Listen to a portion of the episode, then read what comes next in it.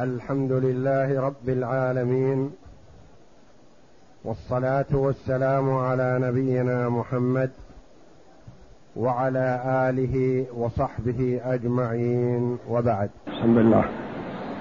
بسم الله الرحمن الرحيم.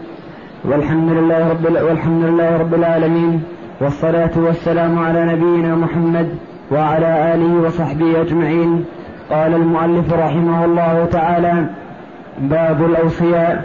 باب الأوصياء. تحت هذا الباب يذكر المؤلف رحمه الله تعالى من الذي ينبغي أن يوصى إليه. ومن الذي ومن الذي لا تصح الوصية إليه. والذي ينبغي للمسلم عند الوصية أن يختار لوصيته من يطمئن إلى ديانته وعقله وعلمه. لأنه إذا لم يكن عنده ديانة ضيع الوصية. وإن لم يكن عنده عقل ولا علم فإنه حري أن يفرط فيها من حيث يظن أنه يجتهد. فيحرص على طالب العلم البصير بأمور دينه ودنياه. والصحابة رضي الله عنهم سبعة منهم أوصوا إلى الزبير ابن العوام رضي الله عنه. وعبد الله بن مسعود رضي الله عنه أوصى للزبير بن العوام وابنه عبد الله بن الزبير رضي الله عنهما. فكان الزبير رضي الله عنه يحفظ للقصر أموالهم وينفق عليهم من ماله. فإذا كبروا سلمهم أموالهم موفورة غير منقوصة. يذكر المؤلف رحمه الله الآن من لا تصح الوصية إليه والموصى إليه هو الذي يطلب منه تنفيذ وصية الموصي. من سداد ديونه واستخلاص حقوقه وقسمة تركته والولاية على أولاده القصر. ويدخل في هذا كذلك تزويج البنات. وغير ذلك من الأمور التي يرى الموصي الاهتمام بها يكلها لمن بعده لمن يثق به. نعم. لا تصح الوصية إلا إلى عاقل. لا تصح الوصية إلا لعاقل. هل تصح الوصية لمجنون؟ لا هو نفسه يولى عليه. هل تصح الوصية لصبي؟ لا لأنه نفسه يوصى عليه فكيف لا يكون وصيا؟ نعم. من هو غير العاقل؟ المجنون والطفل. نعم.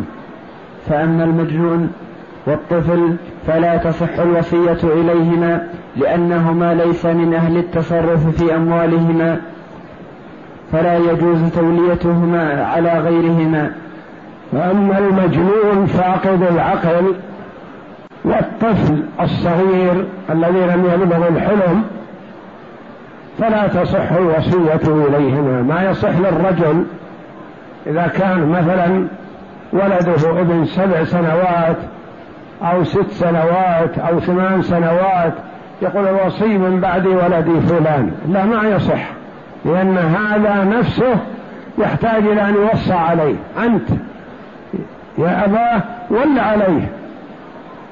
وإنما يصح أن يقول الوصي فلان فإذا كبر ابني وبلغ ورشد فتكون الوصية له. هذا صحيح. أما من الآن يقول الوصي فلان وهو ابن دون العشر والخلاف المميز من كان بعد الثمان إلى التسع إلى العشر هل تصح الوصية إليه أو لا؟ فلا تصح الوصية إليهما لأنهما ليسا من أهل التصرف. تصرفه غير صحيح. لو باع شيئا من ماله ما نفذ.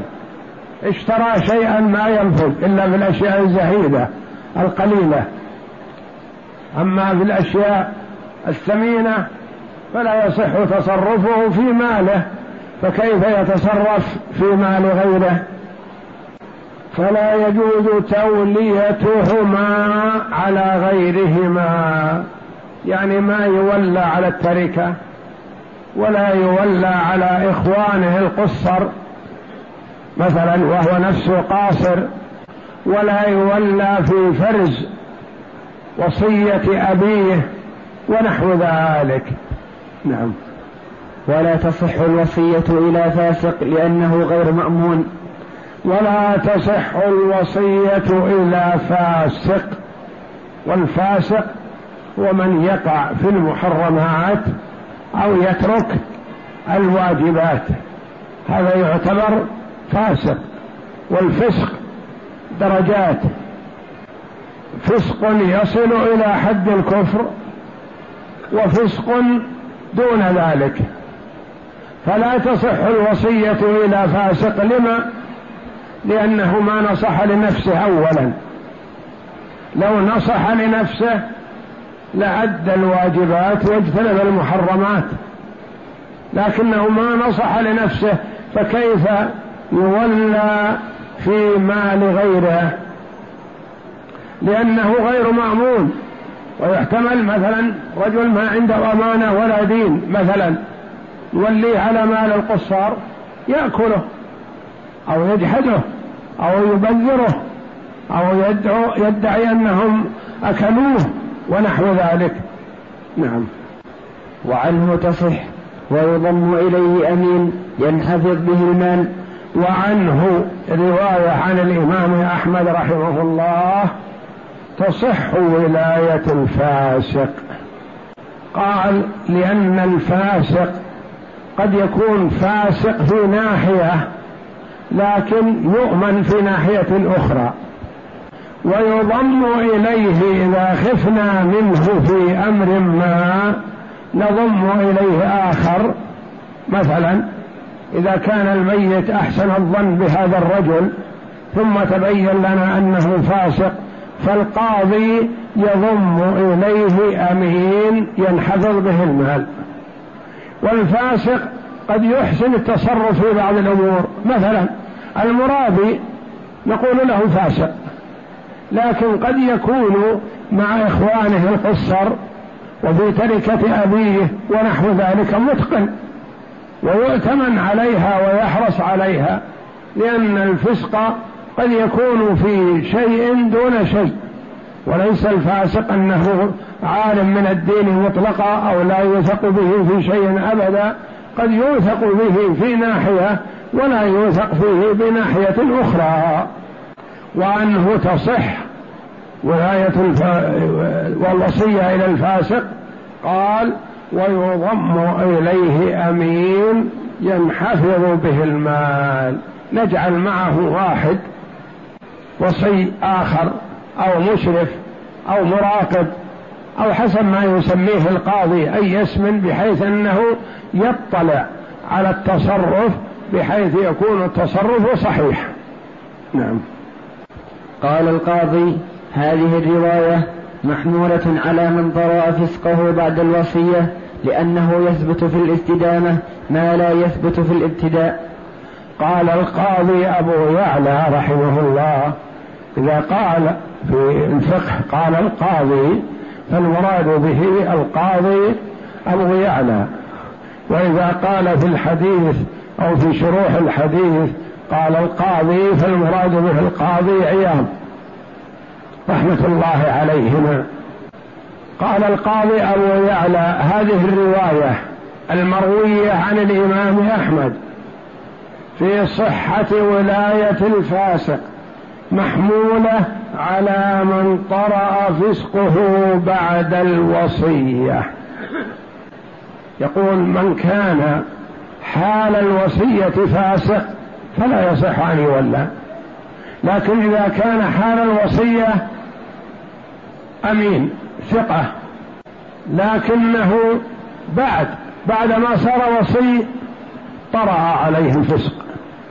كان يكون أتاه مال بغير حساب ورثه أو نحو ذلك فأخذ يبذر ويلعب في المال وفسق.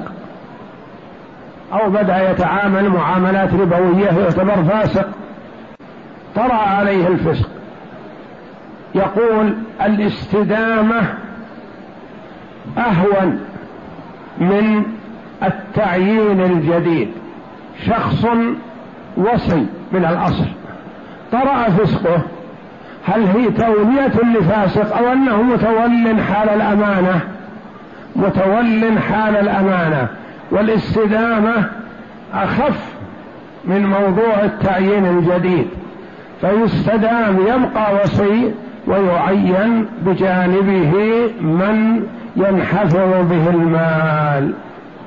القاضي أبو يعلى يفسر هذه الرواية عن الإمام أحمد في صحة تولية في صحة الوصية إلى الفاسق. قال إذا كان بعد الوصية فسق فيستدام حسب ما وصي إليه لكن يضم إليه آخر. هذه الرواية محمولة على من طرأ فسقه بعد الوصية لأنه يثبت في الاستدامة ما لا يثبت في الابتداء. والاستدامة يعني يكون وصي من قبل. ما نعزله عند أول فسقه لعله يعود إلى رشده وإنما نضم إليه آخر. وإذا كان عند التعيين فلا يصح للأب ولا للوقاضي أن يولي على الوصية فاسقا. نعم. واختار القاضي أنه إذا طرأ الفسق أزال الولاية بأن هذه أمانة والفاسق ليس من أهلها. ويقول القاضي رحمه الله إذا طرأ الفسق أزال الولاية يعني أخذت منه الوصية ما يصح أن يبقى فيها. لأن هذه أمانة والفاسق ليس من أهلها. الوصية أمانة لأنه قد يؤتمن في تصرفاته وإذا كان فاسق فقد تكون تصرفاته غير صحيحة وغير موافقة للشرع. بخلاف الأمين فهو الغالب أن تصرفاته تكون موافقة للشرع لأن هذه التي هي الوصية أمانة والفاسق ليس من أهلها. الفاسق ليس من أهل الأمانة فلا يؤتمن على الشيء الذي لا يطلع عليه إلا من جهته. نعم. وقال الخواقي إذا كان خائنا ضم إليه أمين لأنه أمكن الجمع بين حفظ المال بالأمين وتحصيل نظر الوصي بإبقائه في الوصية. يقول الخرقي رحمه الله صاحب المختصر المختصر الخرقي الذي شرح عدة شروح ومن ضمنها المغني فهو في شرح بمثابة الشرح لمختصر الخرقي رحمة الله على الجميع. وقال الخرقي إذا كان خائنا يعني كان الوصي خائن يضم إليه أمين لأنه أمكن للجمع. بين حفظ المال بالأمين وتحصيل نظر الوصي بإبقائه في الوصية. يعني الجمع بين الأمرين. يبقى الوصي وصي ما نعزله لأنه ربما إذا عزلناه يكون عنده شيء من المال أو يستطيع أن يخفي شيئا من المال فيضر بالموصى لهم بالموصى عليهم. فيدارى ويبقى في وصيته ونضم إليه أمين يراقب تصرفه. نعم. ولا تصح وصية مسلم إلى كافر لأنه ليس من أهل الولاية على مسلم. ولا تصح وصية مسلم إلى كافر. لا تصح يعني المسلم ما يصح أن يجعل الوصية على ولده أو على ماله أو على ثلثه؟ كافر لأن هذا الكافر ليس من أهل الولاية فلا يولى على شيء لأنه منزوع الأمانة والثقة ومتهم بالخيانة والغش لأن الكافر ما ينصح للمسلم. ولا تصح وصية مسلم إلى كافر لأنه ليس من أهل الولاية على مسلم فلا يولى كافر على مسلم. لكن إذا كانت الوصية له فلا بأس أن يكون هو الوصي عليها. أو الوصية لكفار مثله. وعرفنا فيما تقدم أنه يصح تصح الوصية لكافر. كتابي يهودي أو نصراني أو معاهد أو ذمي تصح الوصية له لأن هذا من باب التأليف ولعله أن يرغب في الإسلام فيسلم. وقد أوصت صفية رضي الله عنها لأخ يهودي لها بشيء من المال لأنها أصلها هي بنت حيي بن أخطب رأس اليهود و وكبير اليهود قتل في خيبر وهي أسلمت رضي الله عنها وتزوجها النبي صلى الله عليه وسلم. فأوصت لأخ لها يهودي. لو أن الإنسان مثلا له قريب يهودي أو نصراني أو ذمي أو مستأمن أو نحو ذلك من الكفار الذين لهم عهد وذمة فأوصى لهم بشيء من المال أو جعله وصي على شيء من المال لأهل ملته فلا بأس بذلك. نعم. وفي وصية الكافر إلى الكافر وجهان أحدهما يجوز لأنه يجوز أن يكون وليا له فجاز أن يكون وصيا له كالمسلم. والثاني؟ والثاني لا لا يجوز لأنه أصبح حالا من الفاسق وتصح وصيته إلى مسلم لأن لأن المسلم مقبول الشهادة. يكفي يكفي. فقرة فقرة. لا تستعجل وفي وصية الكافر إلى كافر. كافر يشمل اليهودي والنصراني والذمي والمستأمن وغيرهم ممن يقرون على ما هم عليه. لأن الكفار أنواع. منهم الكتابي يهودي أو نصراني. ومنهم الذمي ومنهم المستأمن ومنهم المعاهد ومنهم الحربي. فالحربي لا تصح الوصية إليه بحال لأنه متوعد بالقتل فهو لا يقر على ما هو عليه. لكن وصية الكافر لكافر عندنا اثنان. أهل ذمة يهود أو نصارى. هل يصح أن يوصي أحدهما للآخر؟ في وجهان روايتان. الرواية الأولى تقول يجوز لأنه يصلح أن يكون وليا في ماله وفي أولاده وغير ذلك من الكفار. والثاني الوجه الثاني لا يجوز لأنه أسوأ حالا من الفاسق.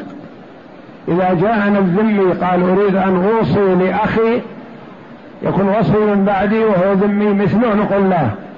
ما دمنا لا نقر الرجل على أن يوصي لأخيه الفاسق فلا نقره ليوصي لأخيه الكافر. حتى وإن كان ذمي نقول لا لأنه فلا نقر على ذلك. لأنه أسوأ حالا من الفاسق. الفاسق يشهد أن لا إله إلا الله وأن محمدا رسول الله. وقد يؤدي أركان الإسلام لكن الذمي والكافر كافر. فلا, فلا يولى. هذا فيها روايتان وجهان في مذهب أحمد. هل يصح للكافر أن يولي كافر أو يلزم الكافر بأن يجعل الولي من بعده مسلم ما داموا تحت ولايتنا. نعم.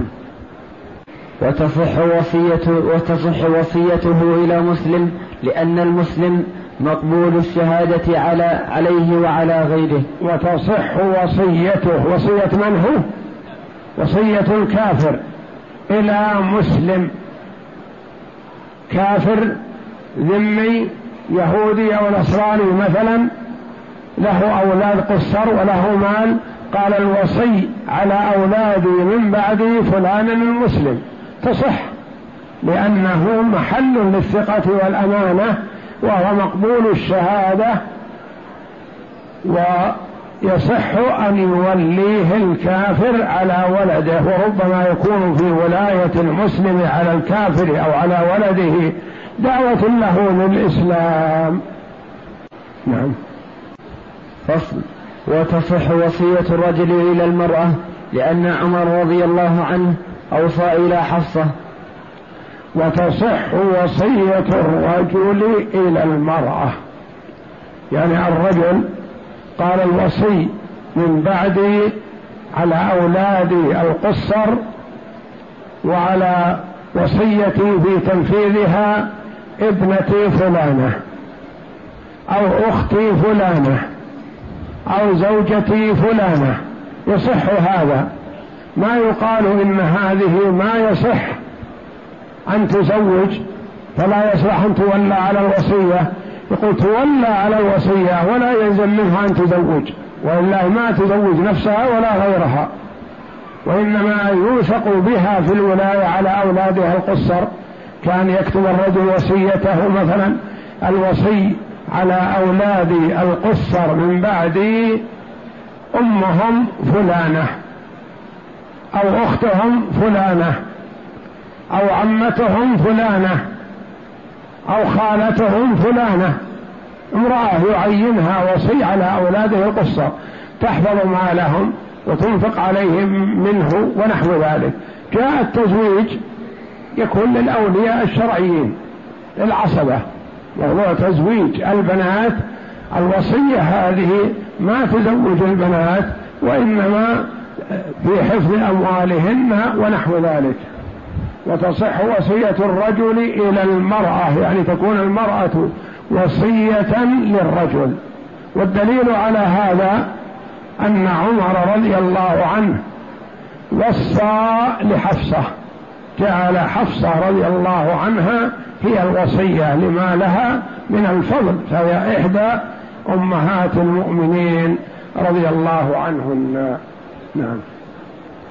ولأنها من أهل الشهادة فأشبهت الرجل فأشبهت الرجل من حيث الشهادة والتصرف وأن تصرفها صحيح. إلا موضوع التزويج فهذا ليس لها. نعم.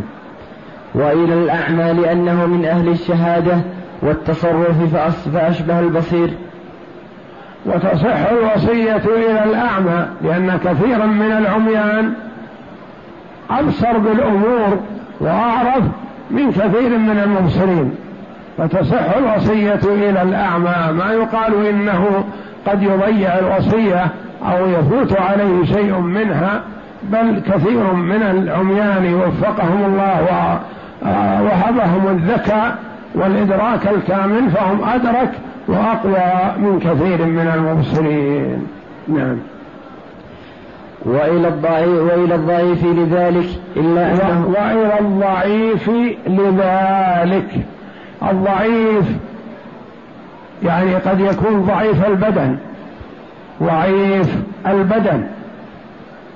والمسألة ما تحتاج إلى حمل وحركة وقوة بدن وإنما تحتاج إلى حفظ وإدراك للأمور وحسن تصرف وضعيف البدن ممكن أن يوكل ممكن أن يضم إليه من يساعده في بعض الأمور لكن للثقة فيه ما يقال لا هذا مريض ما يصلح وصي هذا ضعيف ما يصلح وصي بل تصح الوصية للضعيف كما تصح الوصية للقوي. وإلى الضعيف. والى الضعيف لذلك يعني لهذا السبب لأنه من أهل الشهادة. نعم. وإلى الضعيف لذلك إلا أنه يضم إليه أمين يعينه إلا أنه يضم إليه أمين يساعده أو يطلب منه أن يوكل من يساعده في هذا. والله أعلم. وصلى الله وسلم وبارك على عبد ورسول نبينا محمد وعلى آله وصحبه أجمعين.